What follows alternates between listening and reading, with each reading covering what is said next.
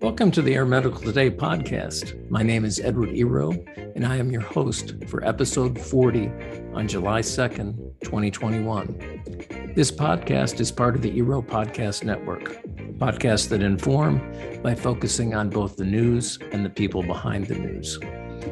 With each episode of Air Medical Today, we explore a specific area of the air medical industry and community through the use of interviews. You can find Air Medical Today on the web at airmedtoday.com and on Facebook, Twitter, LinkedIn, Pinterest, and Instagram. The audio podcast is indexed on iTunes, and the video portion is on YouTube. For additional information about the guests on the podcast, I also provide background data on the Air Medical Today website.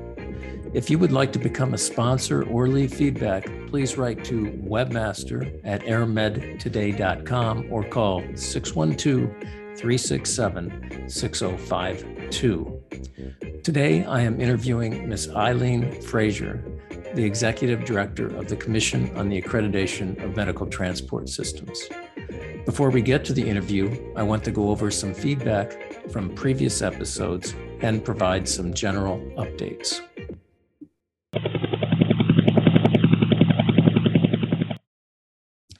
As I have announced several times before now, Air Medical Today is also a video podcast. As always, you can listen to the podcast and now watch it on the new Air Medical Today YouTube channel.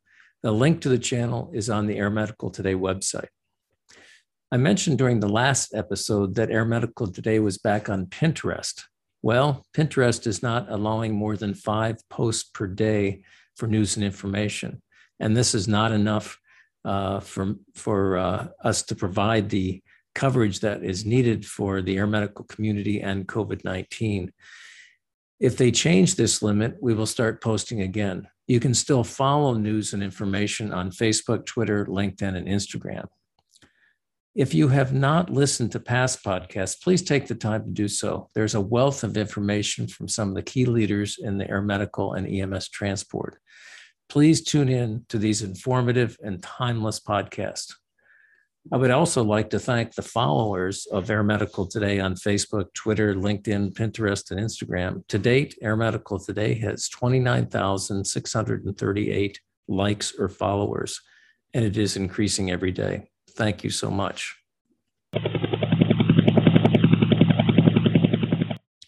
It is my pleasure to welcome Eileen Frazier, the Executive Director of the Commission on the Accreditation of Medical Transport Systems, or CAMTS. Ms. Frazier has a wealth of experience in the air medical transport, including being the chief flight nurse at University Medevac at the Lehigh Valley Hospital in Allentown, Pennsylvania, and serving on a number of boards and committees. She has written several articles and is now writing a new book with the working title of Helicopters and Medicine Eileen was the recipient of the Jim Charlson Award given to those that make significant contributions to the air medical safety. And in 1991, the Marriott Carlson Award given for outstanding contributions to the air medical transport community. That was done in 2000. Both of the awards are sponsored by the Association of Air Medical Services. Welcome to the podcast, Eileen. It's uh, really great to, to have you on. Well, good morning, and thank you for the invite. This will be very interesting. I've not done a podcast before. Oh, is that right? I, I right. thought for sure with all your experience that you have, and uh, it's been uh, quite an ordeal to get this thing off the ground with uh, the heat wave that you've been having out in the Northwest. You said it's a little cooler today. Yeah, it's wonderful. Yeah, that's nice, and uh, I want to thank uh, Rick too for because uh, I know we had issues with trying to record uh, at your house with the internet speed, and then your internet was down too for a while. Oh, yes. So, um, so we're actually at the uh, Friday Harbor Airport uh, oh, yeah. in Friday Harbor, Washington, out in San Juan Islands. So uh, we appreciate uh, Rick uh, setting you up there. So. Um, as I always do on the podcast, I, I like to provide our listeners with some information about your background and experience. Um, and I've known you for years, and uh, I did not realize all that uh, you've done and accomplished over the years. It's just that's why I love doing these because I always learn so much about people, uh, and you've done quite a bit. Um, but let's let's start from when you uh, started out as a staff nurse. Um, I believe it was the emergency department at the Allentown Hospital, and uh, later the Lehigh Valley uh, Hospital after graduating from um, school of nursing in 67 has emergency medicine always been something that you aspired to actually i wanted when i graduated i wanted to be uh, on icu rather than the er that was my second choice but yeah. there weren't any positions available so i got the er and i was always so glad i did because i love it i still yeah. love it that's my most fond memories actually really yeah mm-hmm. so what uh and you worked uh, at two different hospitals then, right? Yeah, what they did was they took the city hospital, which is where I graduated from. And that was like my home because I worked there from the time I was 16 as a junior nurse's aide. Oh, okay. And so got you had some scholarship with with the hospital program. Wow. And then then they made a level one trauma center and a huge, it's now sprawling, uh, huge center for cardiac and trauma.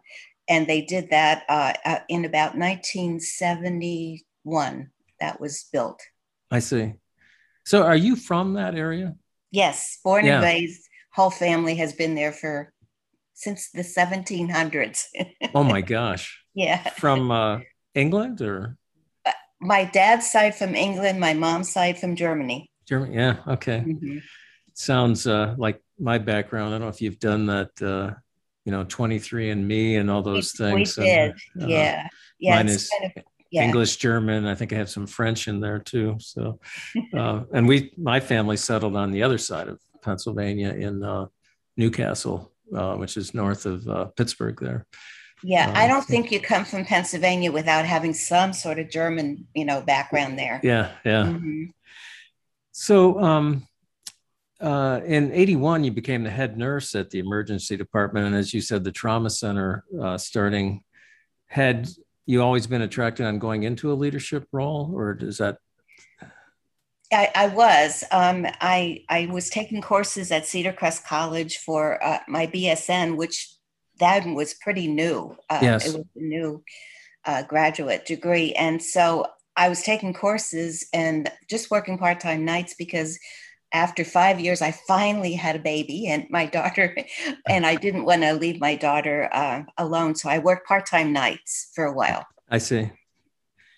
Um, the um, then in 82, uh, I think from reading, I just wanted to get it clear. Is that when Lehigh Valley started the flight program? In, in no, 82? they actually started it in 81. 81. So you weren't involved right from the very beginning. Then. I was. I was because as the head nurse in the trauma center, I oh, was okay.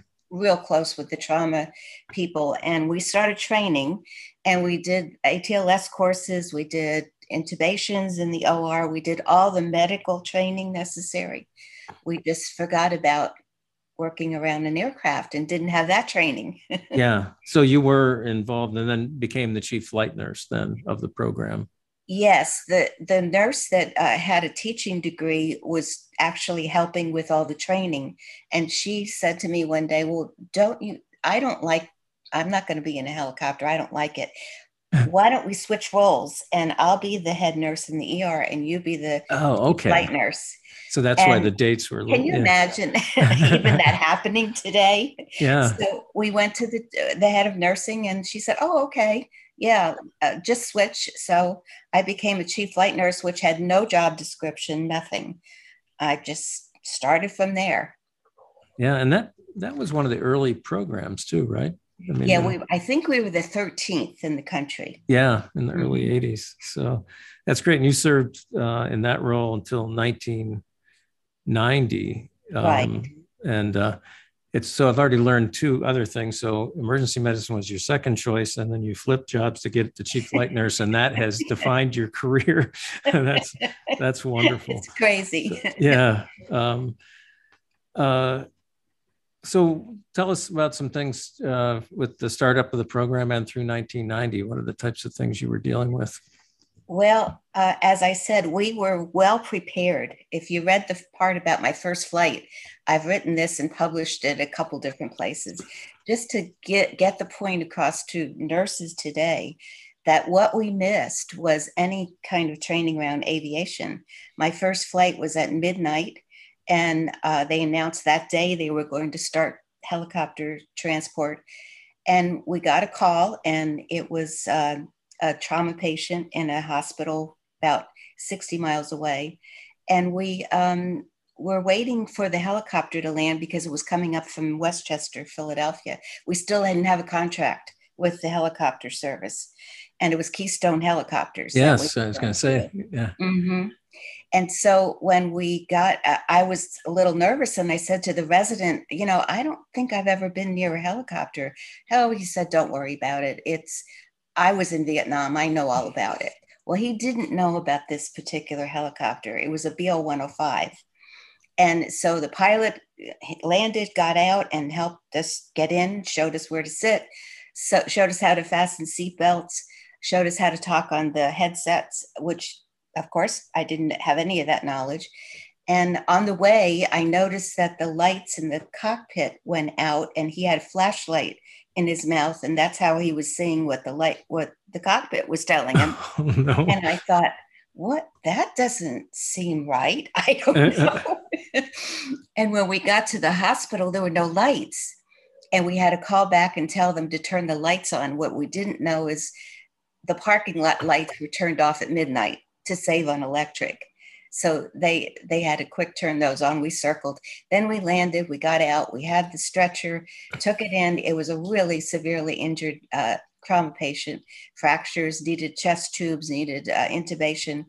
We got him all ready to go and got him on the stretcher. And we get out to the helicopter and it we had him on the wrong way. As you know, in a BO 105, you can only put the patient in head first, not and on the stretcher that that way.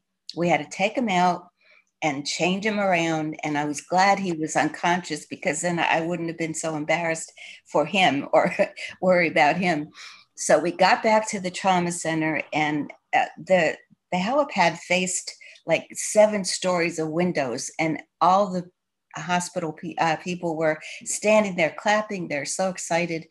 And Dr. Rhodes came out, and he's smiling, and he never smiles and he's and he looked at me and he said well what's wrong with you? And i said uh, we're not doing this anymore. Not another flight until we get the everybody in here and gets oriented to how to work around a helicopter period. We're not doing it.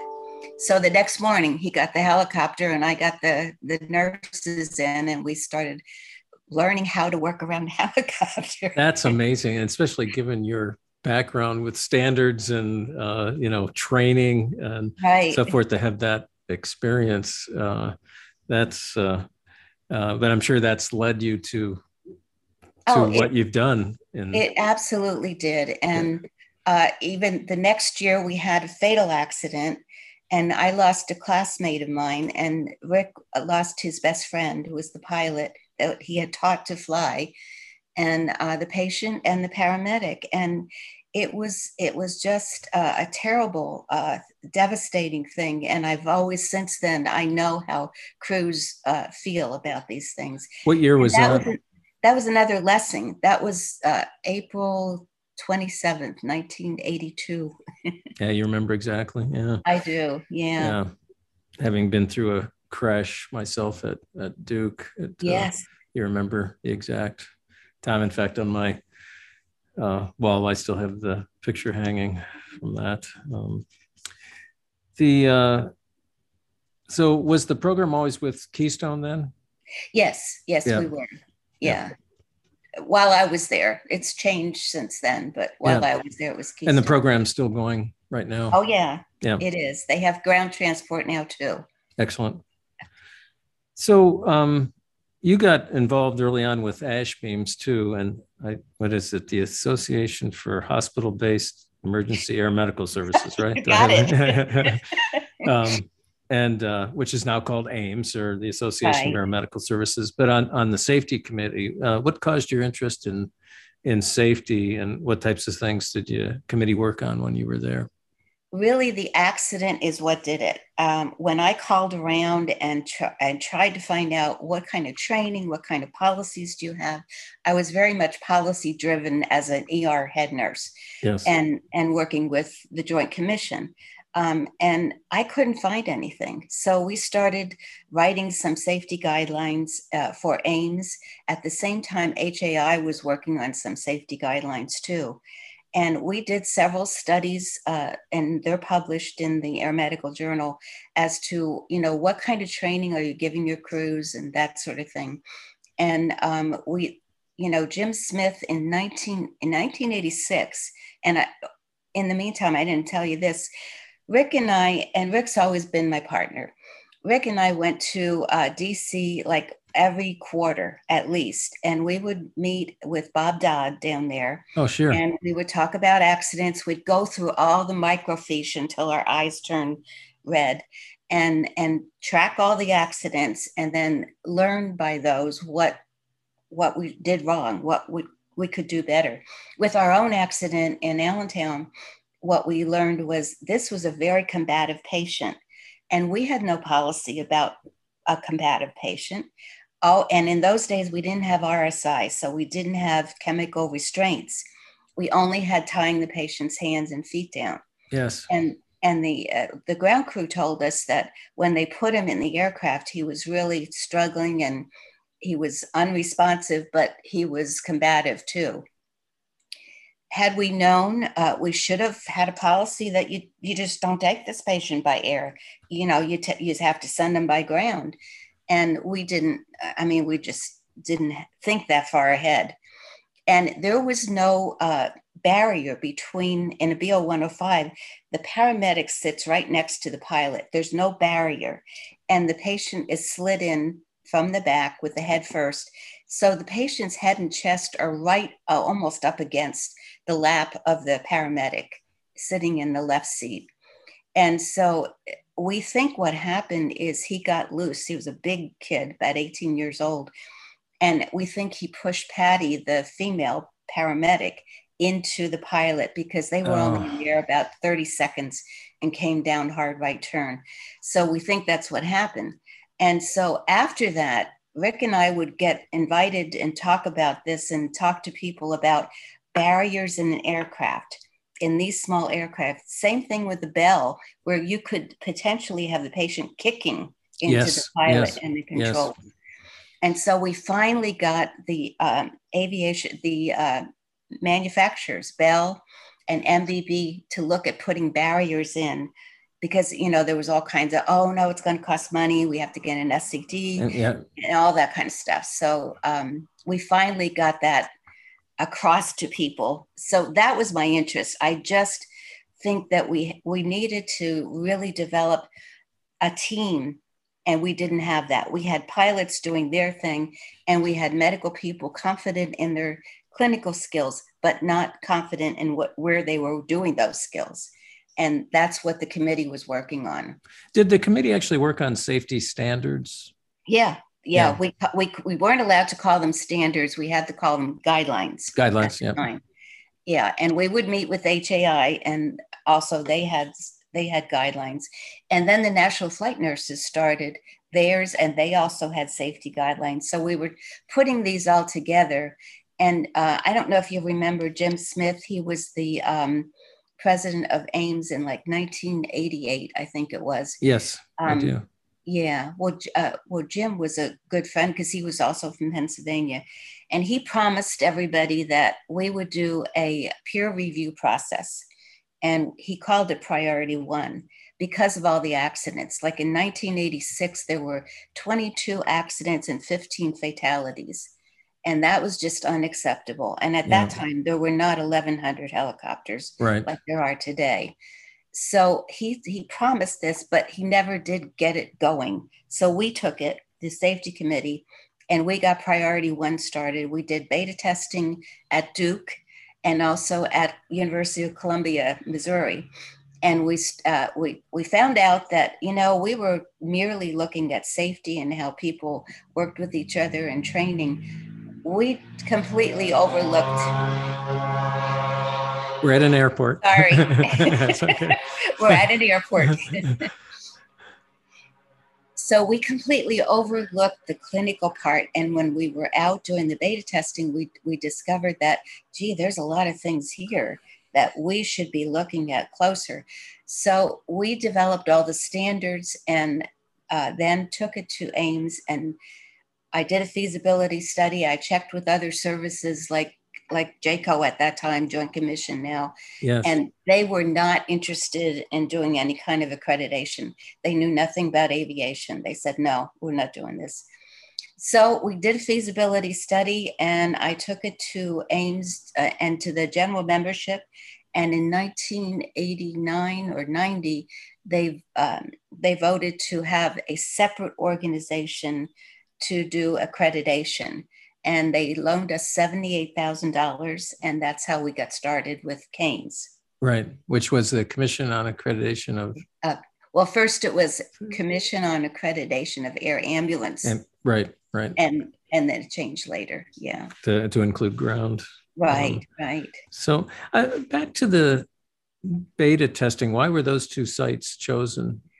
Well, Rita were, Weber from Duke. I don't know if you sure. remember. Sure. Oh, Rita. yeah, I know. Rita. Yeah was on was on our safety committee, and I forget who uh, Doctor uh, one of the physicians was on our safety committee from Missouri, and those were the two sites that were chosen because they volunteered. Yes. Okay. And and they were very much looking forward to it. And what were some of the things that you found out through the beta testing? You know, the real important things that you mentioned there. Well, uh, we found out that the um, the crews as I said before, they they they seem to be real confident in their clinical skills, but they were never taught to sort of guard the aircraft. They were never taught to, uh, you know, they knew to stay away from the tail rotor, but they were we watched and they were kind of clumsy in how they loaded and unloaded the patient. They seemed a little unsure, and there didn't seem to be dialogue between the medical crews and the pilots that like you would expect for a cohesive team. The um the other thing was they weren't aware of i would i would ask them well what are the faa rules uh, that you have to abide by? They had no idea that you had to wear seat belts for takeoff and landings. And i would say to them um, so if the patient is coding all of a sudden and you need to attend to the patient's airway while you're landing, what do you do? Oh, well, we'd get we'd get out of our seatbelts and and do that. So they had no idea how yeah. dangerous things were.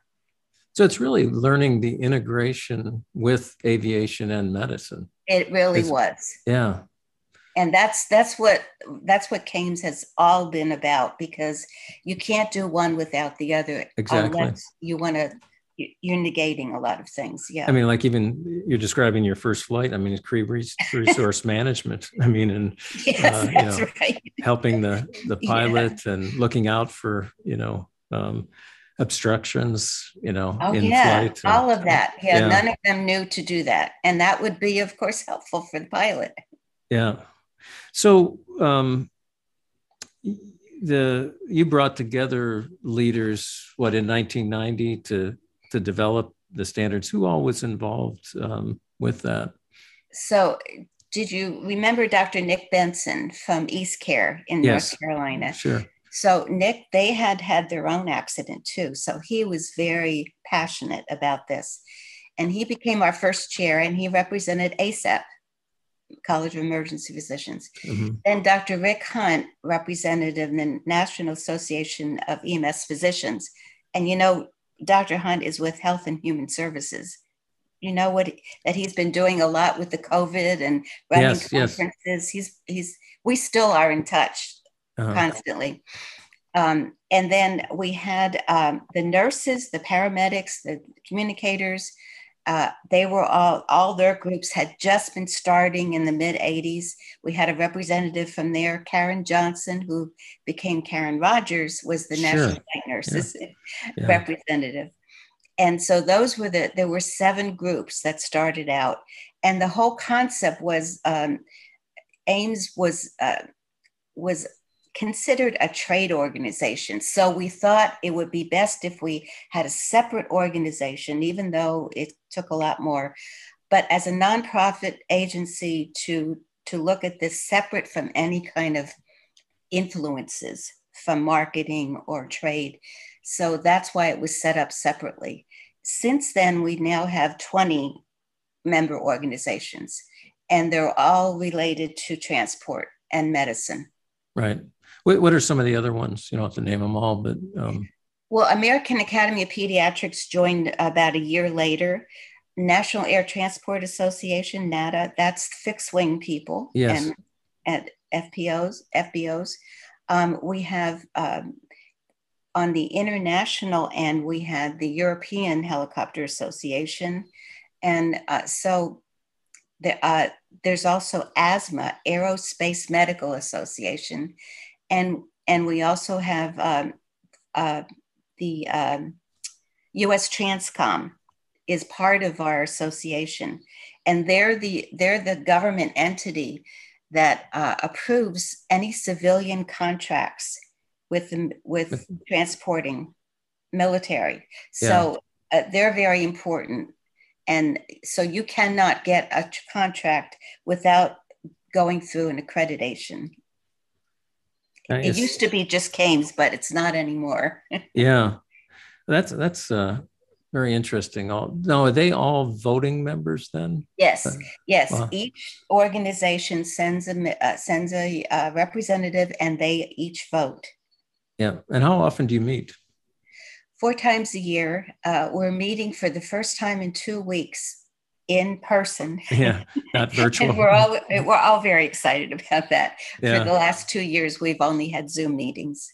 Are you requiring uh, that they be vaccinated before they? yes, yes, we yeah. are. Yeah, that's good. Yeah, yeah. I, um, so let's backtrack a little bit. Uh, so you were elected as the executive director um, how did all that happen? Because you had put the things together that. Yeah, it it was. I mean, Nick Benson was obvious the the chairperson. He, I mean, he really was passionate about doing this, and since I had all the the data and all the background and the standards, they just asked me to be executive director. So I was I let I had to I didn't have to, but I left my job in Allentown, and we were moving at the time anyway in 1990 because Rick was asked to head up an FBO for Rocky Mountain Helicopters in South Carolina. That's yeah. how we ended up there. That's how you were in South Carolina. Yeah, yeah. I think that's where I picked up knowing you when you were Probably. in South Carolina. Yeah, yeah. I think it was when West Michigan Air Care went for our the accreditation. Uh, yeah, you, so, that was quite a long time ago. yes, yes. Doesn't seem that long, but uh, yeah. Um, uh, you had to, well, I, I guess, first of all, where's the funding now come from? I mean, you had that initial amount. Was that a loan or was that actually? It was a loan of $78,000 that we paid back uh, in 2000 was our it was our final payment so paid back in full with interest and um and from then it was just the programs that applied for accreditation that's what supports us we had one grant uh, that was given to us for $500 early on. And that was it. That's all the funding we had. And actually we uh, almost ran out of money and uh, probably 1993 because um, you know we were had very few people were not running to become accredited in those days. Yeah. and it, it wasn't until some some would get accredited and then competitors would say oh well we're going to get accredited too and i mean you didn't have to do it it wasn't required so why do why we have enough to do we don't need to do this too so it took a while for it to catch on. I've always had the office in my home to save on money. And um, actually, until I moved out here, it was still in my home. And we, yeah. we finally were forced to get a real office. but what happened was we had uh, built a home in South Carolina for Rick's parents, who both expired. They were living with us. And so the whole downstairs level was perfect for an office, really. And so that's what we were using. And uh, I had two uh, helpers in the office, and they come and go. They would come and go from from my home, and it, it worked out okay. And uh, while we were really getting lower in our finances, um, I was only really getting paid for specific tasks that I was doing, not not salaried. But we started to recover then around 1994, 95, and at, keep adding on. And so that's how we're supported. Yeah. And what was the big impetus for people to get accredited? Because what's the percentages of, of programs now that are accredited? That are accredited today? Yeah. It's, you know, that's a good question, Ed. It's hard to say. I, I guesstimate maybe 70, 75% helicopter programs are accredited. Yeah. But yeah. when you say program, that doesn't mean what it used to because True. there's so many conglomerates and mergers, and it's hard to say about what programs, but about 75%.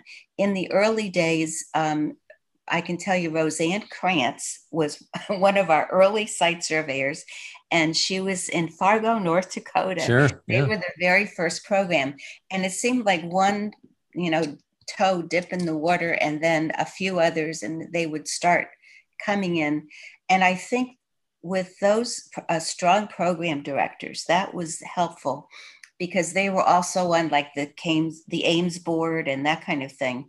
And they would talk to each other about, well, what did you learn from this? And was it worthwhile? And was it worth the money? And we have always tried to keep costs down as much as possible. Uh, even our training and everything um, for site surveyors, that's one of the things we emphasize. They're not out there to have five star dinners and that kind of thing they're not even allowed to accept, accept dinners at you know different right. and they go site visit. So we try to keep the cost down for everyone.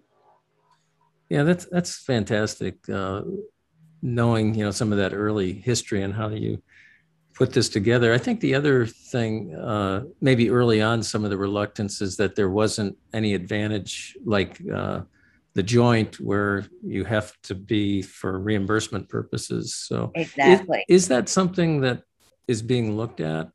Oh, we've tried over the years. They're not. CMS is not interested. Really? Not at all. Why? You I, think they would be? You, you think that you know having the everything set out for you that would be easy thing. You know, well if they're accredited, then they can get reimbursed. They're just not going to do it. yeah. yeah. And you know what, Ed? There were 10 states original, like in the late 90s, early 2000s, that said you have to be accredited, CAMTS accredited in order to uh, get a state license. Well, that didn't work out well either because we got sued in 1993 and that was very expensive lesson. And so we've encouraged states and there's only one Washington now that requires CAMTS accreditation. We've encouraged the states to do like a, um, a deemed uh, status so that if if they're if the program's accredited, they probably won't have to go through all their licensing hoops uh, because you know that's an advantage. Oh, but interesting. We've encouraged them not to say in their rules that they have to be CAMTS accredited because it puts the onus on us. And our lawsuit was very costly. Yeah. We, our our our errors and omissions insurance went from three thousand a year to thirty three thousand oh, ever boy. since. Ever oh. since. Well, yeah. wasn't it? Didn't they do some things where it had to be CAMTS or the CAMTS equivalent type of thing? Didn't some of the states do that too? That what they say is uh, you you have to be um, compliant with the CAMTS standard or with accreditation standards in yeah. some cases. Because and Arizona doesn't issue a license until they see that you're accredited, I and see. you have to see the certificate of accreditation. Yeah, I know what I know. I remember reading about Colorado, and then didn't Michigan do something with equivalent? Michigan had a C of N process, so you a certificate. That's right. Need. That's yeah. right. Mm-hmm. Yeah. Well, um, you had talked about the site surveyors um, and Roseanne. Um, uh, you know, explain how that all got started and how you developed the training and how many surveyors do you have now? Well, we now have 60 surveyors. In the beginning, um, uh, I went and took the um, the American Association, if I get this right, of um, rehab rehab facilities had their own accreditation, and they invited me to attend their training it was a three day training program that I built our training program on because it was excellent. And what they did was they did uh, like a, a, mock survey as part of the the training. And if so, of course, the first day was all policies, standards, and you have to understand the standards.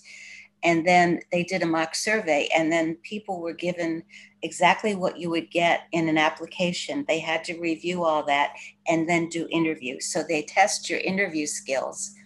And it was it was really funny because one of the the uh, people in my little group, they would separate in, in, you into groups, was a psychologist, and he got so upset and worried about this course that he threw up his papers and said, "That's it. I can't do this," and he and he left. because you're tested on how you're going to word things. Naturally, yeah. uh, you're going to get into some situations. That's that's what we test in our training too. It's it's more about how you handle things than even how you know. You have to know the standards, of course, but you know, you're going to get into situations where people will not be happy with what you're telling them. And of course, uh, always they want to know, well, do you think we're going to be accredited? And site surveyors are always told that's not your decision. Yep. You just you just tell them what your findings are, and that's it.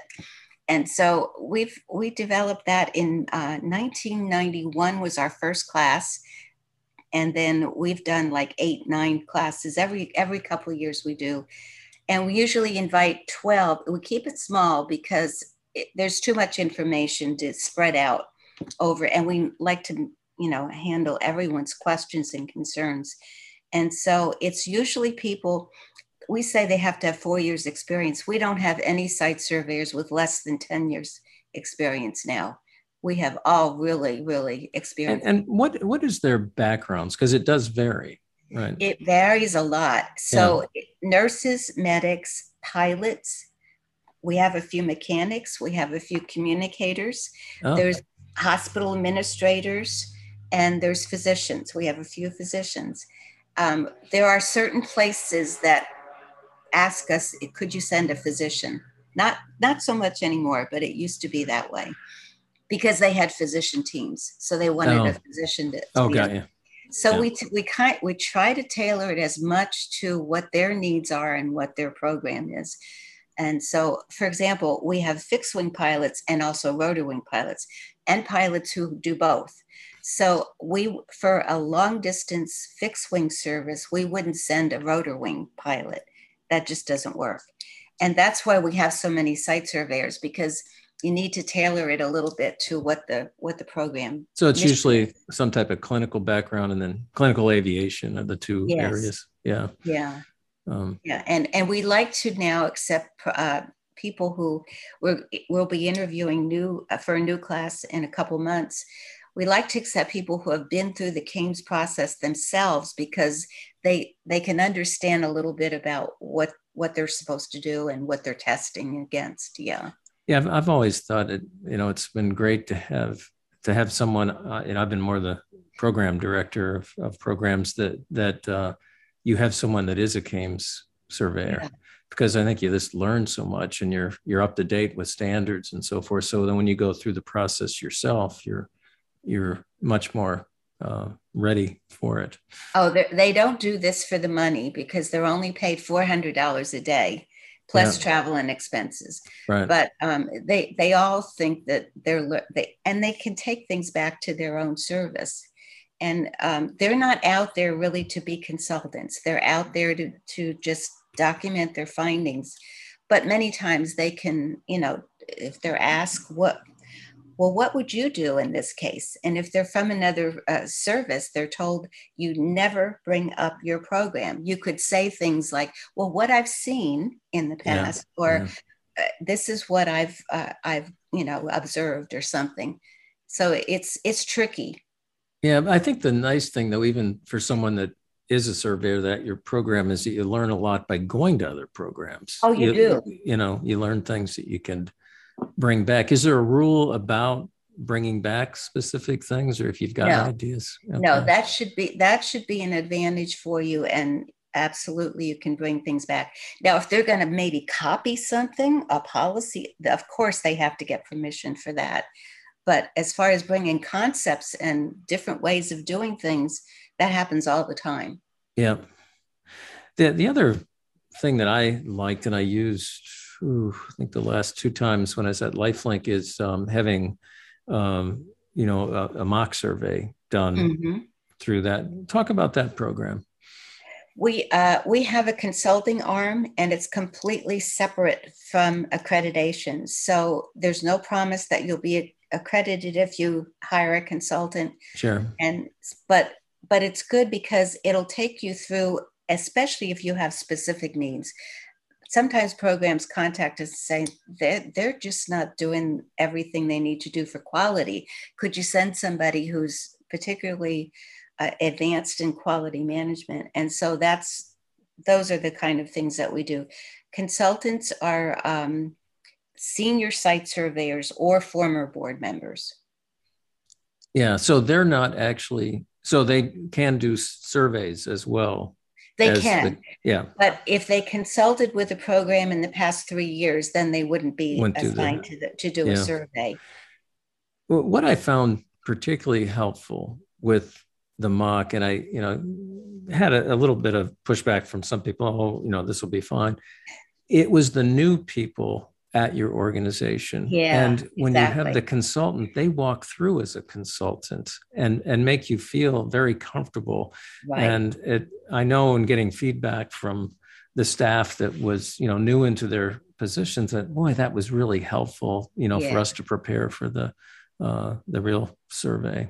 Oh, good. I'm and, glad um, to hear that. Yeah, no, I'm, I'm a big proponent. And I think if anybody's listening on this podcast, you ought, you ought to look into that because even if you think that you have everything down, there's there's stuff. And I've been at programs that oh we're we're fine we're you know we're we're the top of the game. I said I will bet that there will be things that we're we're not doing as well as we could, and every sure. time every time there was so um, yeah so I, it's such a, a wonderful uh, process for people you had talked about the number of air medical programs that are accredited. When did the ground piece get added, and how many ground transport programs now? And are they part of the air medical program, or are these uh, standalone? Not necessarily. Uh, we, we changed our name in 1987 to Commission on Accreditation Medical Transport. Right. And, um, and we even have one boat that's accredited.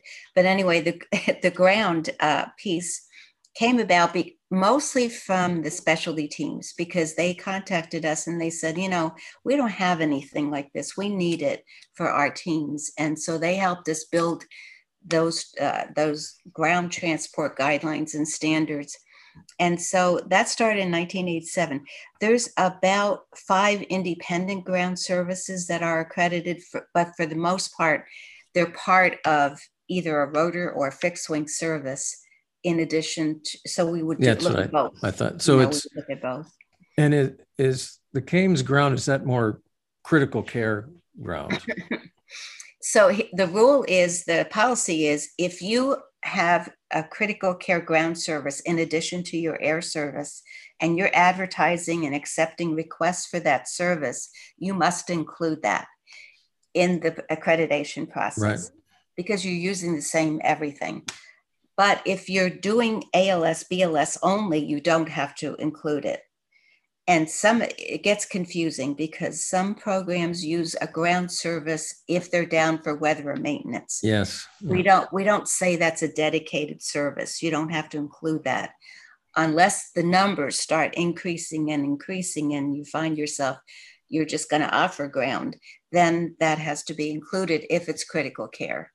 Yeah, and then in those cases, I think I ran into that a program where you have um, you're using a ground service like only when you're down for weather, but then uh, the compliance that they had to have as far as the equipment, et cetera, um, you know, on the ground unit, which they might not have had in the past. Right, right. Yeah. yeah. It, it gets very confusing because business, the way it's now, it is it's completely opposite of how it used to be when yeah. we had one helicopter at one hospital. It's yes. a lot different now. yes. Yeah, big time. I mean, that's that's another whole podcast, I think. Yes, it is. um, um, so how does how does a program it's an independent program would they have both the the CAAS or the that's the commission on the accreditation of ambulance services which is more the ground piece and CAMTS or some do. Some do. Some yeah. do. Um, CAAS, uh, we're real close with the executive director there. They're more, um, I guess you could say, financially focused. They were they worry more about the business end of of. I see. Services. I didn't know that. And they do um, critical care too, and they do ALS and BLS primarily. And they started around the same time we did. Oh, is that right? Yeah, mm-hmm. I, I didn't. I don't know much about their standards, but I was wondering, you know, with more uh, programs getting into to ground or yeah. or independent grounds, you know, because the crossover from ALS to specialty, and there's really not a critical care designation. Um, well, uh, I we're struggling right now. The board is, and we meet, and in fact, we're going to talk about this again because what we're finding is uh, across the country, critical care ground units are mostly two paramedics or a paramedic and a an EMT. EMT, right. And what they what they call a critical care paramedic could be anything from a homegrown course to the course in Baltimore to taking the FPC uh, certification, which none of those really mesh with our standards because in our standards we say if you're the lead person and you're a paramedic you have to have 4000 hours of critical care. And who's going to get that? Because uh, they're not allowed to work in critical care for the most part yeah. in hospitals. And so we're, we're struggling with this because um, our standards don't match what's being done. But on the other hand we don't feel that the critical care that's performed by many of these services are what up to our expectations for critical care. Right. So it, it's it's interesting. We're we're looking th- at this from all angles and how to um, help the programs so that they are actually training in critical care. A lot of them feel because they've been doing this for years and years and years and calling themselves critical care that that should be enough good enough you know? So it's it's interesting. It really is. Yeah i, I yeah. Is it because there's not a, a specific reimbursement for critical care? Is it would that help?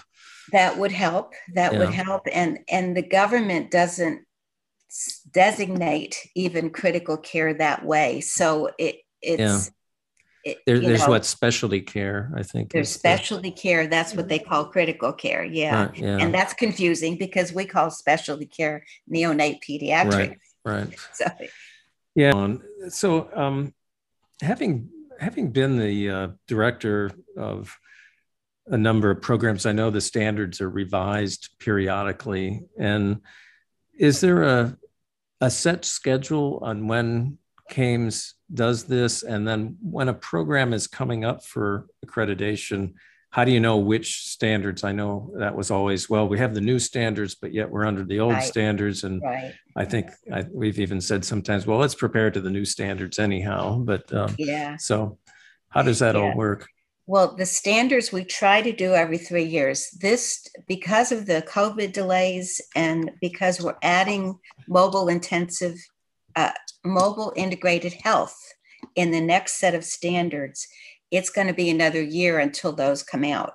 So that'll be the 12th edition. Uh, we're now on the 11th edition. Anyone that applies uh, during the time that the next edition is printed and published, like say October of 22, if you're at, if you applied or your reaccreditation is due then, you would still be under the old standards until six months later. I see. So so we tr- we give a six months leeway. Six months there. lag. Yeah. Yeah. Mhm. And then, of course, everything changes because not just the standards, but the whole um, program information form that's now online. And we have to change all of that uh, to match with the standards. So it's it's a process. Yeah, that's called the PIF, right? The PIF, yeah. that's right. Um, you, uh, I, I, know from reading some of the material that, that you use the ANSI or American National Standards mm-hmm. Institute. Um, why why does CAMTS use that, and what's what's that mean exactly? It means that they have accredited us as a standards producing organization. I see. And recognized us for that. So we have to go according to their process, which is a little more detailed than what we did before. We always had a standards committee but now every time uh, we, this is all open and transparent. So every time there's a draft, it's posted on the website. If people do respond and send in their suggestions or ideas, we have to respond back to each one of those people. So uh, Dudley Smith has my associate has been excellent in handling the standards and the ANSI process for the yeah. standards. And we're proud of that because we kept being asked, well, why aren't you accredited by somebody? Well, who? I mean, there really isn't an overall agency that says you you pass accreditation for accrediting agencies. You can start an accrediting agency from a real estate office, for example. Yeah. So is that a form of accreditation though? Or is it, it, it? Not not in the true sense that we're used to but they yeah. call it you're accredited as a standards producing. And mm, CAAS yeah. is in the same category. They yeah, also have that. And and but do they come in and review things? I mean is it a process?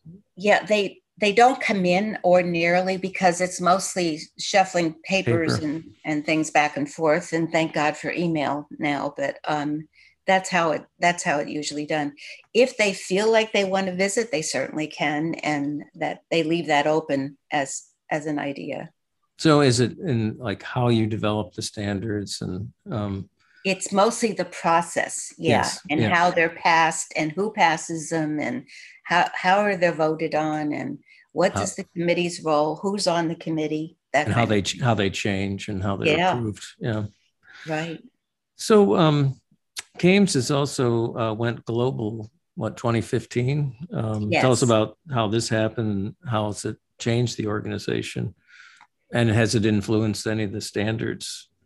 Yeah. That that was really interesting. I knew Stefan Becker from uh, Swiss Air Rescue for many years, uh, meeting with him at HAI, and I would always say to him, "Why don't you become CAMTS accredited? Why doesn't Swiss Air Rescue?" Oh, he was real reluctant. Well, he finally uh, got EHAC, the European Helicopter Association, to say that, well, maybe they should join um. And so um, we sort of got together that way. They're no longer really a member because EURAMI is also a, an accreditation agency for Europe. Yes. Yeah.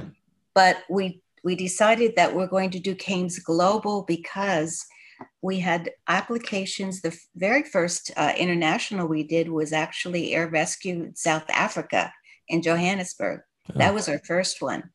And we kept getting applications from Bangkok, from Thailand. And that was before we even developed global. But it helped us because as we went out and tried to fit what they were doing with our standards, it wasn't exactly a match, especially when it came to clinical training and oh. you know local rules and their guidelines versus FAA and that kind of thing. and actually, the European EASA guide, uh, F regulations are much stricter than FAA is. Oh, even, really? Even the Canadian CAT is stricter than the FAA. So we learned all of this by going out and doing, and we'd always done Canadian services. They're part of CAMTS because we say North America right. is CAMTS, but CAMTS Global is anything outside of North America. Uh, we now have uh, a couple services. Um, Embrace, it's a it's a children's specialty service in the UK, and one of their their lead medical director is on our board of directors. And then we have Swiss Air Rescue. They've been accredited now for several cycles. Um, the South African people dropped and they're no longer part of CAMTS, but they were a, a learning tool, you might say, and helped us, you know, decide what standards. We changed the standards to uh, match kind of what's done outside of the North America. So there are different standards, but not entirely. Many of the management and uh, QM and that kind of stuff is the same. It's just mostly uh, the clinical requirements and that sort of thing that are different. And so those standards were changed. We incorporated there, eh, they don't call it incorporated, they call it registered. We were registered in Zurich in 2015. Oh. And that board is smaller. That's that's uh, Stefan and I are considered the founding members. The board is uh, is made up of uh, John uh, Greinick from uh, Flight Paramedics because they're now international. So right. he serves on both boards. And Ashley Smith, who's with NADA on our CAMTS board, serves on the CAMTS Global board as the treasurer kind of person. And then we have uh, Dr. Dune from Bangkok, who's uh, serving on our board of directors. So when we set up a meeting, we have to set up for Pacific time zone, Eastern, oh, European, and and Asia. yeah, that's that's difficult. So it it's a separate organization. It is. It's a separate organization. I see. Yeah. Mm-hmm. And it's chartered in Zurich then? In Zurich. Oh, right. got you. And just an example of maybe some of the differences, the big differences between the standards, the North American standards, and some of the others. The uh, the aviation parts we we don't have as um, as many. Um, I guess you could say uh, pilot training and and pilot requirements are much stricter in those countries. so they meet and exceed most of what we had in the first place. Yeah, yeah. The uh, the medical part, the clinical, is interesting because in Europe, for example, paramedics are often trained more so than nurses are. They have a higher level of training. So, and certifications like ATLS is sort of global, but not all the other things. Like PALS isn't always global. They might have their own PALS I course see. certification. Yeah. So we have to look at what their certifications are that are accepted in their country. And we had to change a lot of that. The communications is a little bit different too. Um, we don't see um, if you ever have an opportunity to visit Swiss Air Rescue, their communications department is is a whole building almost by itself because um, they have to do both helicopter fixed wing and they, it's it's fantastic in in many languages because of course in Europe you're going to have more than English to, yeah. to worry about. So it those kinds of things are really interesting when we we put together a site surveyor class for that particular CAMES Global.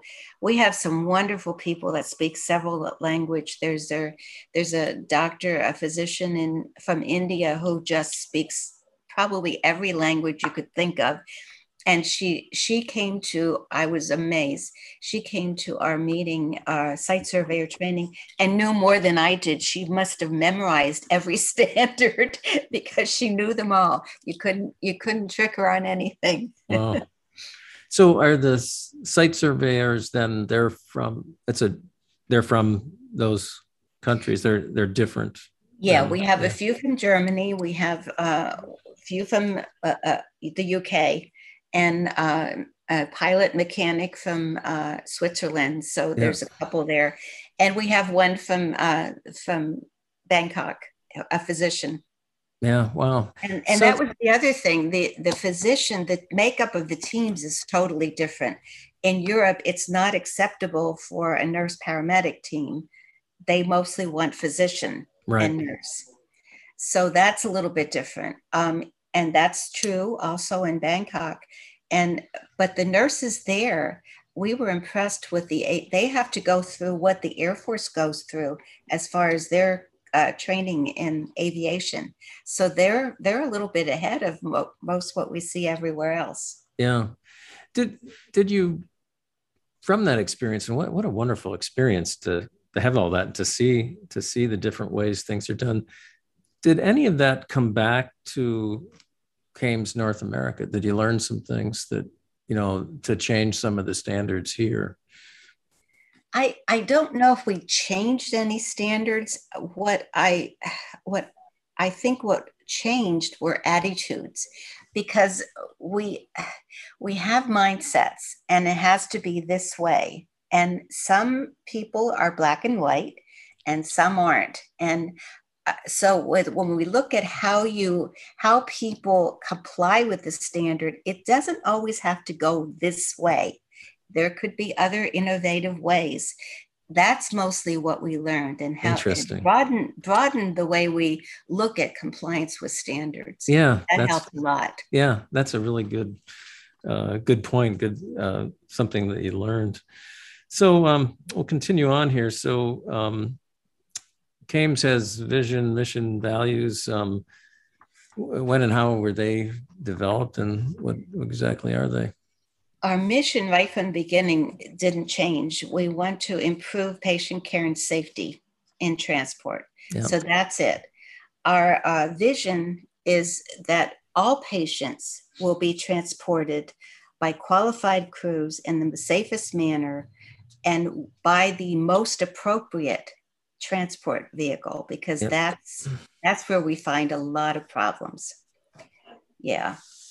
And our values are fair, ethical, um, consistent. I always have to look at back, accountable, and patient and safety focused. Yeah. Those are our values, yeah. and those those actually weren't developed for a couple years because uh, it it took um, actually. Do you know Dr. John Overton? He joined sure. our board. Yes. Mm-hmm. Yeah. Uh, well, John brought a lot of this with him as well as just culture. He's the one that came up with the just culture uh, training and um, he's the one that you know was well you, you know you your values aren't you you need better values and he's the one that that brought it and this is the the best thing about having representation from different parts of the country and from different organizations because we all live in our own experiences yes. and he had great experiences that he brought to the board yeah that's what it, my comment earlier about you know there's nothing that we can learn you know we're doing everything just great yeah. in our own little bubble right. here um, and uh, so uh, just going on your comment most appropriate vehicle you seem to emphasize that what what is it about that well with with increased competition in the united states i'm talking about mm-hmm. um, it it is sometimes difficult for helicopter services to even survive because if you don't have and you know this better than i do ed if you don't do a certain number of flights you're not going to even cover your fixed costs. And so there's there's a lot of competition. We did a video a couple years ago on helicopter shopping because um, you know it we we would find that if you didn't uh, get a you know a service, you're calling a service and they said they can't come, then they'll go to another service and the weather's the same no matter what. And you, you know, you're going to end up with maybe someone having an accident, and that's actually happened.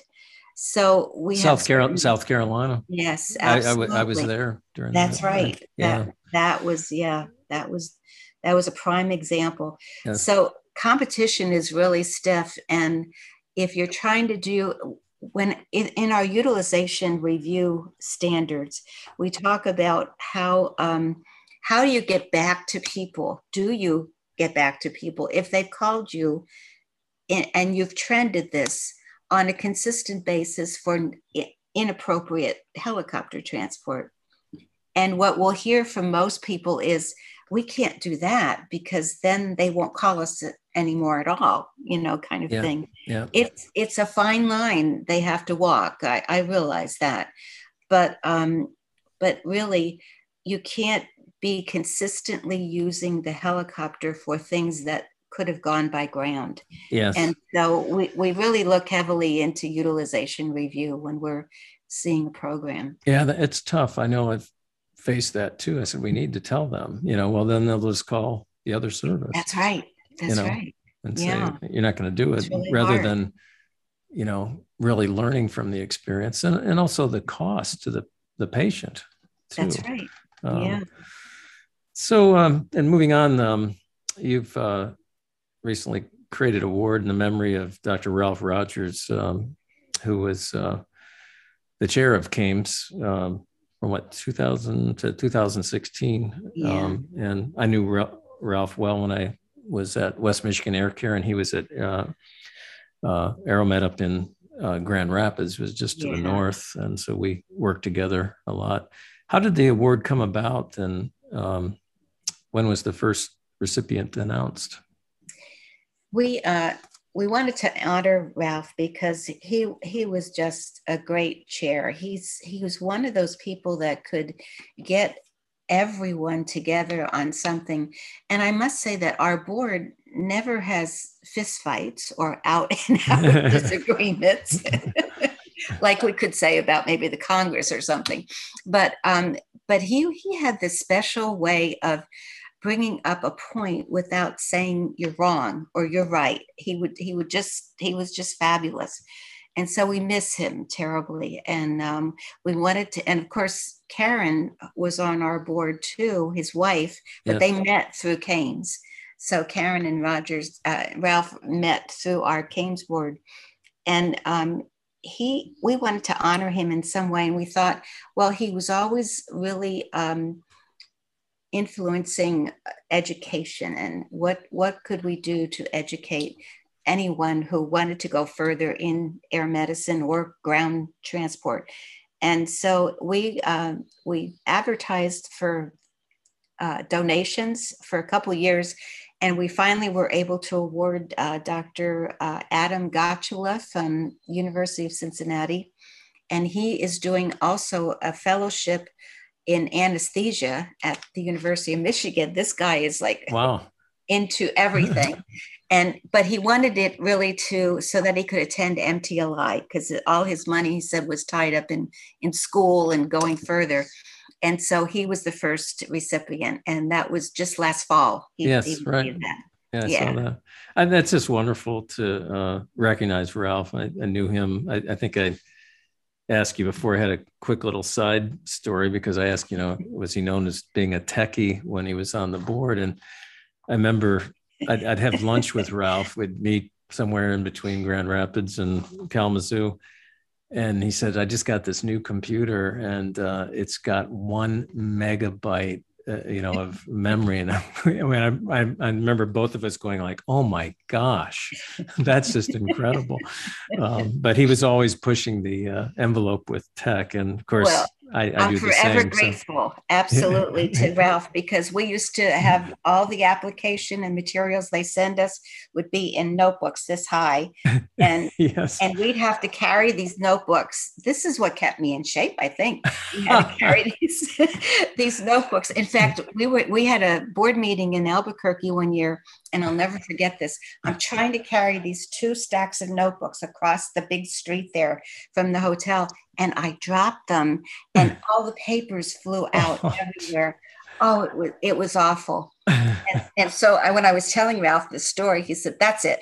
We're not doing notebooks anymore. We're, we're do, everything has to come in by computer. We're not doing any of this paper stuff anymore." oh that's a great story yeah um, you're uh, currently working on developing some mobile integrated integrated health standards Yes. uh, with a special committee and uh, Yes. what's this all about what we do when we're doing an entity that all of us are not completely familiar with is uh, we go out to the community and see who's actually doing these types of services. We did the same with uh, with our special operations standards that we did two years ago. This committee for mobile integrated health is made up of about 10 people from around the country who are have been doing community paramedicine, telemedicine, those kind of things for several years. Some of these people have been doing it for 10 years, and I didn't even realize it was going that long. And so they're helping us develop these standards. Um, it's funny because uh, we take the, the standards we have for CAMTS and have been paring them down, separating them out, and that kind of thing. At least we had a base to start with but we will read something and we'll say, well, that doesn't make sense for if you're just going out to check somebody's blood pressure, you know, yeah. Kind of wow. So it's been a great process. And uh, we're about to put out, I think, a third draft of that. Actually, Dudley will be attending EMS today. And the, one of our committee members uh, is going to be giving a talk about community in, um, in integrated health, and she's going to be talking about the, the standards we developed so far, even though it's only a draft. Yeah, so we're hope we're hoping to get those out next year. That's wonderful. Is CAAS doing the same thing? They have some standards uh, in their in their new standards that they put out, but I have no idea how they developed those. Uh, you know who they used or, or whatever. I don't know. Do you, do you know how many community programs there are now? I mean, is it it's grown, right? I mean, it's, oh, it's really grown, and yeah. you know, it it has. To, this is the future of healthcare. I think. Let's face it, yeah. uh, and and I and that's why we, you know, at first we were. Uh, Dudley said, "Well, I don't know if we should do this because." Um, nobody's going to apply for accreditation for this because most of them are there's like one or two people that do this you know in some cases some cases they're part of a hospital but um, and, and we thought about it and we said, no, it doesn't matter even if somebody doesn't apply for accreditation. At least the standards are out there for people to follow. They, yeah. you know, that there's something out there. So this has been a great process. Um, I learned about it too in Bangkok when I was there several years ago. They had a very sophisticated telemedicine process. Wow. That was unbelievable. So we're way behind in the United States. We really are. And that's why we got to get these standards out. That's interesting because most of what I read is usually it's the ground based services that are doing this. Are, are there are. some air medical programs that are doing doing yes um, med center air is doing oh okay. yeah uh-huh. I did not know. So that. they're on our committee. There's very few, but they they are more and more starting to integrate this. Yeah, yeah. It, I agree. I think it is the future. Um, mm-hmm. Let's talk about your staff uh, at CAMTS. I know it's not a big staff that you have, but you. I know your assistant executive directors very well with Dudley from you know working on the AAMS board and right. uh, and also the Medical Transport Leadership Institute, which we were in. And then Jan Eichel, you know, worked with me at West Michigan Air Care right. as the chief flight nurse. Uh, tell us about what they do and also what other staff you have. Well, Dudley is considered the administrative associate executive director because he does a lot with uh, with standards. He helps me with a lot with the policies and he's kind of our sounding board. He's been in this business almost as long as I have, and we've known each other all these years. Yes, um, he's he's been great. Um, Jan is uh, is our clinical associate executive director. It is difficult for me or Dudley to even be current on clinical things because we haven't done them in a long time. Yeah, so she's been excellent, excellent. She does she does the quality management service for CAMTS. So she does our internal quality management and then posts uh, her findings on our website. We try to be as transparent as possible. So between the two of them, I have excellent help all the time. Um, in the office, I don't want to lose my people in South Carolina because they've been with me. Shelly's been with me, I think, 15 years, and Gigi about seven years, seven, eight years. She'll kill me if I'm wrong, but that's probably what it is. and they've been great. So Gigi does all the scheduling I mean, any all the scheduling of site surveyors, and that's a task Oh, because yes. you're trying to get people's schedules with the hospital or the program schedule, and are they acceptable, and who has a conflict of interest, and it it's very complicated. But she does a great job, and we schedule anywhere from 20 to 24 each quarter. So that's that's pretty uh, pretty hefty job for her. Shelley is our bookkeeper, but she's also the person that anybody calls if they have any problems with the, the online PIF or anything that has to do with the business end of the office. She's fantastic. She's my right hand, really. Yeah. So it was, when did Dudley come on? He was with the AAMS board and he came on um, because I think as as well, he was a site surveyor for a long time. Yes. So yeah, yeah so even before he came on the board, but um, I about eight years, maybe it's ten years ago, he started on the board at um, and he was representing AAMS at the time. Right. I remember he was the AAMS yeah, rep. he was yeah. the AAMS representative. It was even probably before that. But then um, we needed another position. I was way over my head and so we hired him as as the associate executive director and that was probably about 10 years ago yeah. and then when did jan come I, I lose track of time it's me been, too it's been it's been a while now isn't it yeah I, mean, I think jan's been on about since about five years ago yeah and yeah. and we found that we needed yet another person. Um, we we run pretty slim on people but so far we're keeping up with what we have and we'll see what happens in the future. You see the staff growing with all the additional work or it might it might. Yeah. it might. We'll have to have to see as time goes by. Um let's talk about uh covid-19 i mean it's i've been following uh, if you've listened to some of the other podcasts about what programs have done you know what the initial reaction was even had a podcast that i talked to a number of people geez how, how is this affecting you um, but it's affected everyone. And uh, how, how, has it affected the, you know, the accreditation process and site surveys? What what have you had to do differently? But I, but I, the other thing I look at is what are we learning from that that maybe we can carry on that we don't have to go back to the same way we did things? So those are those are all good questions. So last fall we started to do site visits partial virtual and partial partial in person. So we wouldn't trying to keep the um, mitigation of the spread of the virus as low as possible we would send one person out and one person would stay back and do virtual interviews and tours and that kind of thing i see and then um, and of course we didn't have the vaccination back then so they had to uh, you know we had very specific things they had to do in attestation forms they had to sign. So everything was above board before we even went out. We had no problems at all from that. But then when we started the spring uh, 2021 surveys, we decided we're not going to send anybody anymore because things were like January looking pretty bleak. So from then we um, we started to do all virtual sur- surveys. And so the policies again had to change. And so when you're doing a tour or you're trying to, for example, you're trying to look at uh, somebody's medications, are they, you know, are they outdated or anything like that? How it's very difficult to do virtually.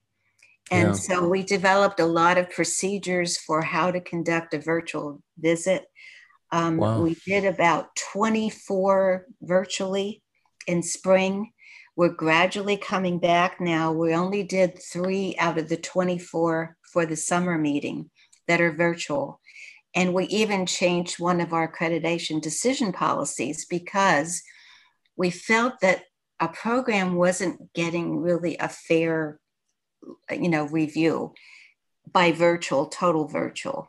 And so if they were lacking and mostly what we saw with programs was they couldn't keep up with some of the training. A lot of the courses were canceled. You couldn't get into the or so you know for intubations yeah. and all this you know on and on and on So we had to give a little leeway. So if a program um, was coming up for reaccreditation and they had a virtual survey and they didn't have full accreditation last time, we might do a conditional accreditation, meaning if they have a year to come back to us again, and then we'll come out and see you. So it gives them a year's time. And so we had a couple conditional decisions as a result of that. How it uh, affects long term, you know, I hear a lot of people that work in offices say, oh, we don't even need the office building anymore. We'll work from home. No, it doesn't it doesn't work with site visits i yeah. truly don't think so yeah. it, you can see what you can see in this little screen but you don't get the general gist of things unless you're out there it just is not the same and we want to make sure we're fair to everybody um, the programs now that are saying that they want only virtual visits are mostly like children's hospitals who still have very strict guidelines about visitors and that sort of thing. And who we send out, they have to have uh, they have to be vaccinated, or they're not going to be sent out. And that's just, right. you know, I've had a lot of people say to me, "That's not legal. That's not right. That's." I don't care. Yeah. We're not taking your occupation away from you. We'll get, we'll find you something else to do. They're only paid by site visit. They're not really employees. They're contracted. So we're not putting anybody else at risk and we're not putting site surveyors at yeah. risk we don't have to there's a lot of hospitals you read you know are requiring you I know, know. going and just saying no i mean there was there was controversy at one of the hospitals that was a member of uh, lifelink when they um, required flu vaccine oh, this yeah. was a few years oh, ago yeah. and that was a big controversy but you can see with covid i mean geez you, you know why people don't want to and it's now with this, me. yeah. Now with this Delta variant, um, I know it's it could be. You know, Missouri's going through quite a bit right now. You know, are we opening up too quickly because people aren't? You know, they get rid of the mask mandate. You know, the CDC, know, WHO has not gotten rid of that. I know guideline, and I I pretty much personally following that. I think even I, you know I bike a lot and I I have a mask uh, that I'll pull up if I'm around too many people. I mean, I just sure. don't want to take a chance. And Minnesota is actually pretty high vaccination rate, but there's other areas of the country that are not. And yeah, Delta variant is even more virulent. It's than, scary. Yeah, it is. It really is. And then you, you hate, you don't want to see it keep mutating. That's um, right. Which, yeah. you know, gets around possibly some of the, the vaccines. So, um, and another uh, area, how many other accreditation agencies are there for air medical transport? There's two others in the world, um, and there's EURAMI, European. Yeah, you talked about that. Yeah. And a funny story about that is uh, I was at a conference in Interlaken uh, about 2002, I think it was, and I was invited to speak about our accreditation. And um, Dr. Weinlich came up to me. He's the one that invited me. And he said, I have surprise for you. And I said, What's that? we, we have our own accreditation now, and we use your standards. That's that's how that was introduced. Yeah. And what do you say? I mean, it was two minutes before I was supposed to go up and speak about CAMTS accreditation. Wow. When I took it back to the board, they were not happy, but there wasn't anything we could do, you know, at that point in time. Uh, not that I could think of. Yeah. So that's how they started out. And there's another accreditation agency called NAAMTA, and I can never get what it really stands for National Air Alliance. I, I, had to look it up myself. So I have a National Accreditation Alliance of Medical Transport Applications. Okay doesn't make sense to me, but um, yeah, um, they started out for spe- kind of borrowing standards. yep. and um, I, you know, I still to this day don't know what experience level they have. They have uh, Griff, who's a very nice gentleman, and um, he's he his background was real estate he was in real estate in California. So, as I said before, you can anybody can start an accreditation agency and that's what they did. And, and they have about 30 accredited services. Yeah, the, they, um, I know you can't get into the details, but there was a lawsuit, obviously, between CAMTS and, and NAAMTA. And, um, um, but why, why did they develop? I'm not sure. Yeah. I think he felt that uh, he, you know, he made a lot of money in real estate. Let's try something else, and yeah. that's why he started this. Yeah, I think as when I was the AAMS president, now called chair, I think there were some programs that were, you know, they would call me, you know, as the president chair of AAMS like, well, you got to do something, and I, I can't do anything about my own program. What do you think? You know, uh, we have, you know, AAMS has just got one seat on the board. And I said, that's, you've got to take that up with CAMTS. So I don't know if that mm-hmm. was part of it. Um, but uh, uh, we're not afraid of competition at all. Uh, yeah. We're really not. And, uh, but it, you know, you'd like to see it at least sort of equal levels. And they, they don't have representation like we do from all the major organizations. Yeah. Um, so it's a different process and they too, I think that was part of the lawsuit too. They too took the stand, the CAMTS standards and sort of used mm-hmm. them as their basis. Um, Eileen, you've written a, a lot of uh, articles. You have a, now a regular column that I read all the time, the Air Medical Journal. Um, uh, do you enjoy writing? Yeah, I'm probably mm-hmm. a better writer than I am a nurse. I don't know. I've always loved history and writing and um, took many courses in, in English and everything. So I, I love to write. I'm doing a book right now. Did you want me to talk about that? Yeah, yeah. Okay. Uh, I've been working on this for several years. And what I thought about was the people that I met early on that had a part in starting helicopter air ambulances in the in the U.S. And so I interviewed uh, Marius Burke from Air Methods, who I didn't find out till much later was one of the Air, Air America pilots in the 70s who did the one of the last flights out in Da Nang, Vietnam. Oh wow! wow. and he has he has a fabulous background. Yeah. And I knew him as a DO for um, for Air Methods. And Russ Spray, who everybody knows because he was Rocky Mountain Helicopters' first person that started with Denver Flight Real Life as the very first hospital based helicopter program. Right. Russ has very interesting business stories to tell. And Dr. Alasdair Conn, who's our cur- who was our current chair on the CAMTS board, Dr. Conn's from Boston MedFlight and head of the Massachusetts General Emergency Department. And I've known Dr. Conn for 30 years because he and Dr. Rhodes at the program in Allentown both served under Cowley in Maryland. And that's how they knew each other. So Dr. Conn has these great history stories about Dr. Cowley and how that trauma center started from a four bed unit to what they are today and how the golden hour started and all of that. It's wow. it's just fascinating.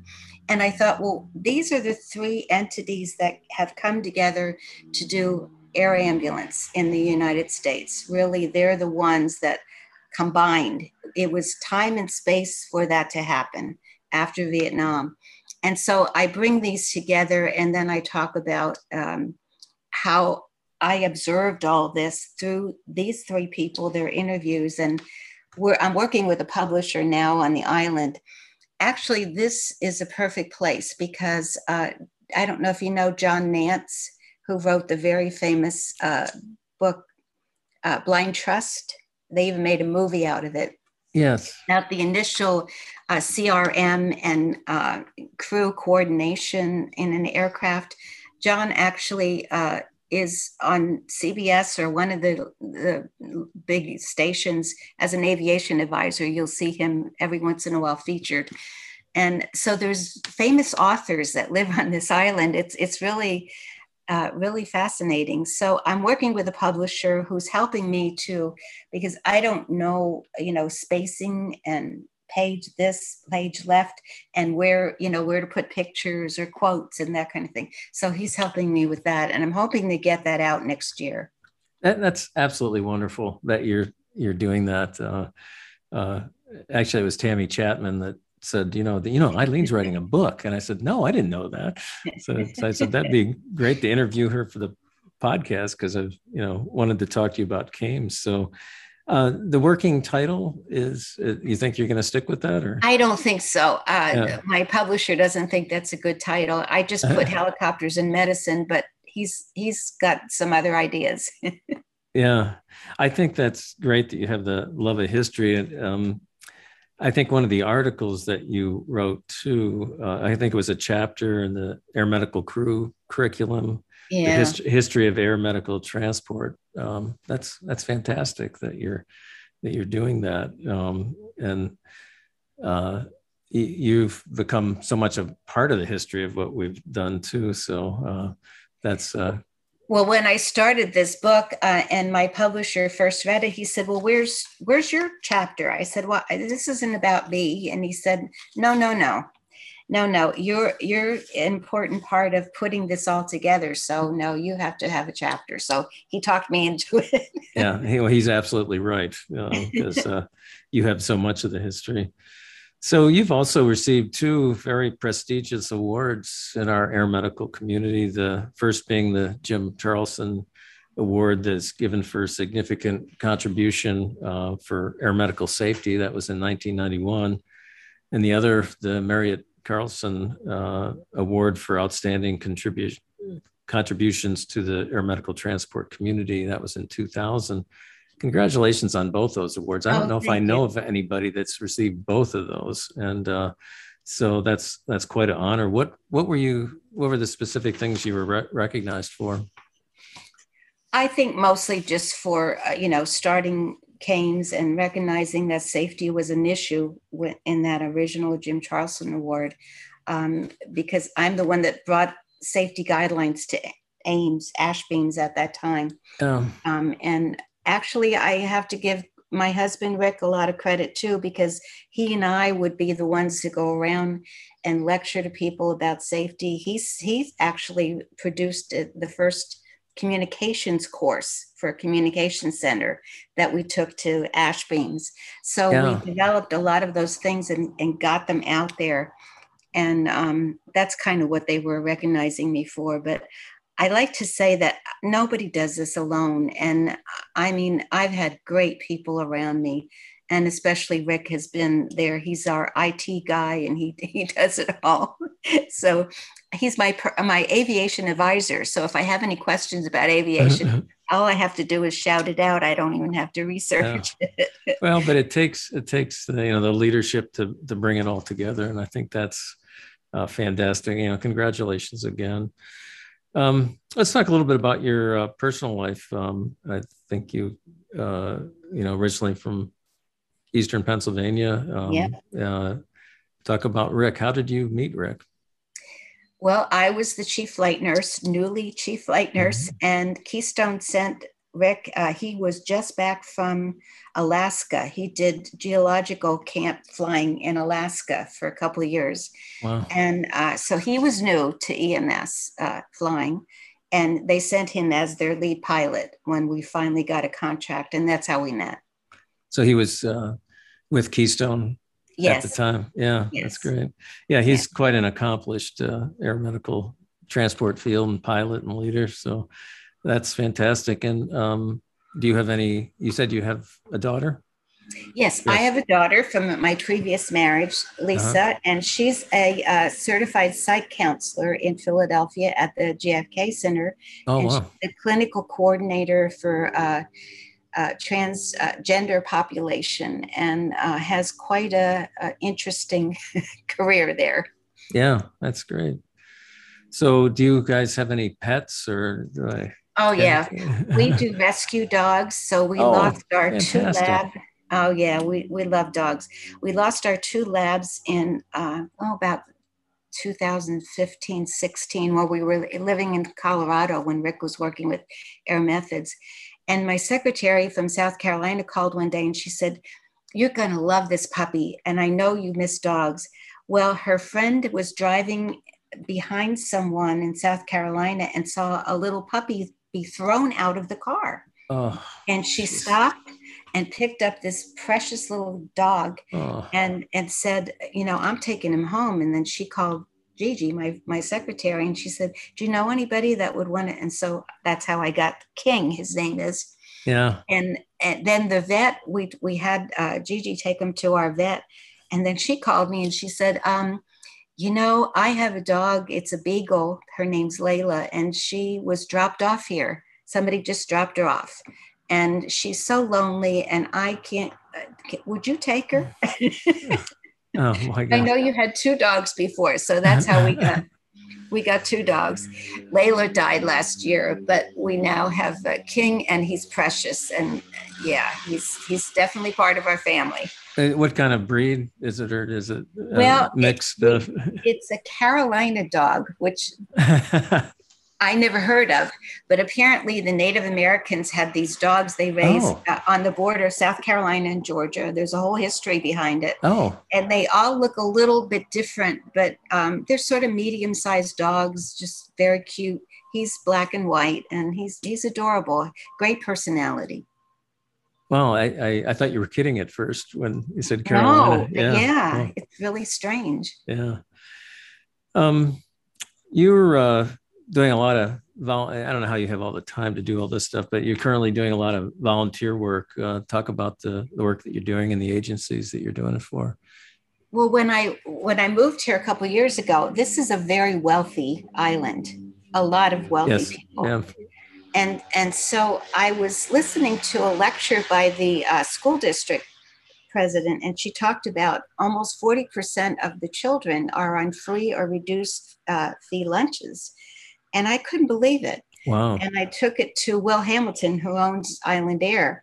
And I said, Will, can you believe that many children are, are on free or reduced lunches? And he was all upset about it. And we, we checked with several agencies in the city, and that was really true. So we got a group together and we called them Nourish to Flourish. And we developed this thing called 36 Weekends. And they go around, and on Fridays, they take uh, a brown bag of food for the weekend for the kids that needed free or reduced lunches. And it's done very sort of not secretly, but it's not obvious that the kids will have a backpack with, you know, names all over it. And it, it's sad. The stories we hear back are the families, uh, kids will say, well, my whole family enjoyed that. It's like, that's the food they had. It was, you know, peanut butter sandwiches and tuna fish and that kind of stuff. So yeah and then they we also ha- have something called fresh bucks where they will get 20% We'll meet halfway with what they buy on vegetables and fruits and we raise money for this uh, and then so for example if they spend $10 we'll have another $10 they can use to spend for oh, that's great for fruits or vegetables yeah the other thing I do is I belong to Soroptimist uh, International, and I don't know if you know what Soroptimist. I'm not is. that familiar. Mm-mm. It's an organization of the United Nations, actually. And what, uh, what it's for is to help women and children all over the world to promote education, uh, better uh, way of living, and that kind of thing. So, Soroptimists of Friday Harbor has this, uh, it's called Trans- Cancer Treatment Transportation Fund.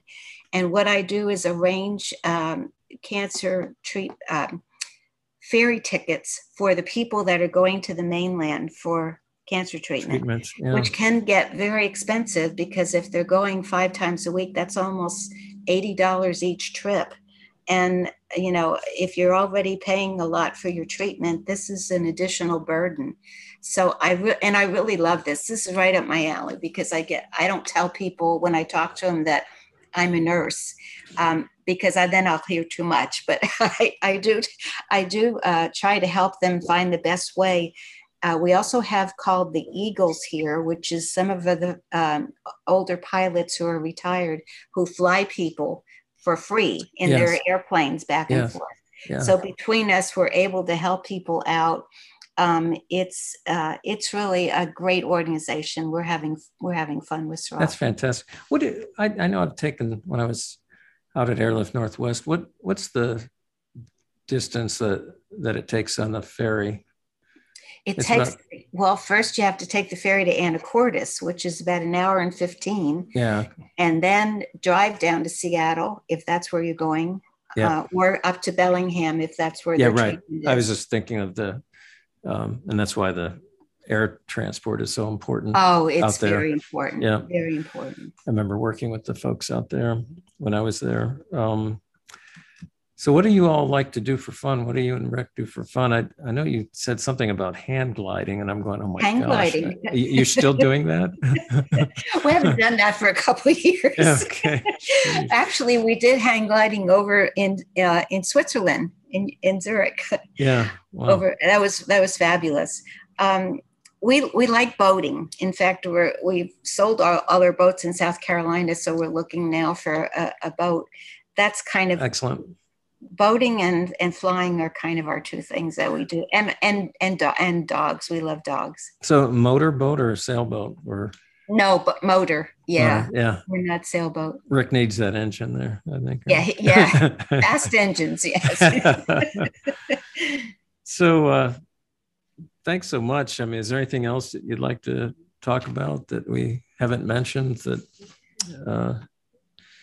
No, I don't think so, Ed. I've known you for so many years, and I really thank you for this opportunity. I've never, like I said, I've never done a podcast before. Yeah. So this is. Well, I, I, had started these in 2009, you know, and then I uh, was sort of between jobs, and it was just uh, I felt a fascinating way to to um, because uh, I love interviewing people. I love finding out about mm-hmm. people. But I also tried initially. I tried to make it a news program, and then I said, "No, no, I'm I'm not Brian Williams." And news people have to, you know, talk in these little segments, yes. and uh, and and then it was already old. So and people really liked the interviews. So then that's when I just uh, did the interview portion. But thanks so much for taking the time out of your day. And thanks to Rick for arranging. I noticed oh, sure. people will see that uh, on if you're watching the video podcast, it says Rick, but it's really Eileen talking. I think it's Rick's computer uh, at uh, at Island Air at the airport there. And uh, thanks for arranging that because of the um, to, to get the speed of the internet to be able to do video. So thank you so much. Oh, you're very welcome, Ed. Thank you.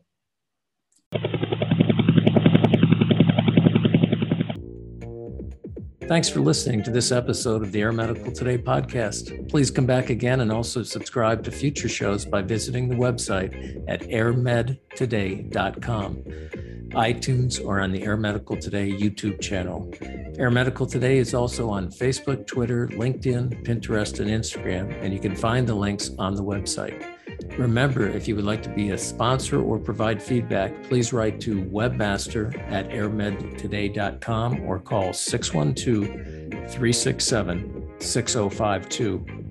A very special thanks to Stanley Reeves of Room Tunes for providing his song Track 5 for use as the theme song for the podcast. You can follow Stan on Facebook at facebook.com slash stanley.reeves.39. Take care and have a happy 4th of July. And as always, fly and be safe.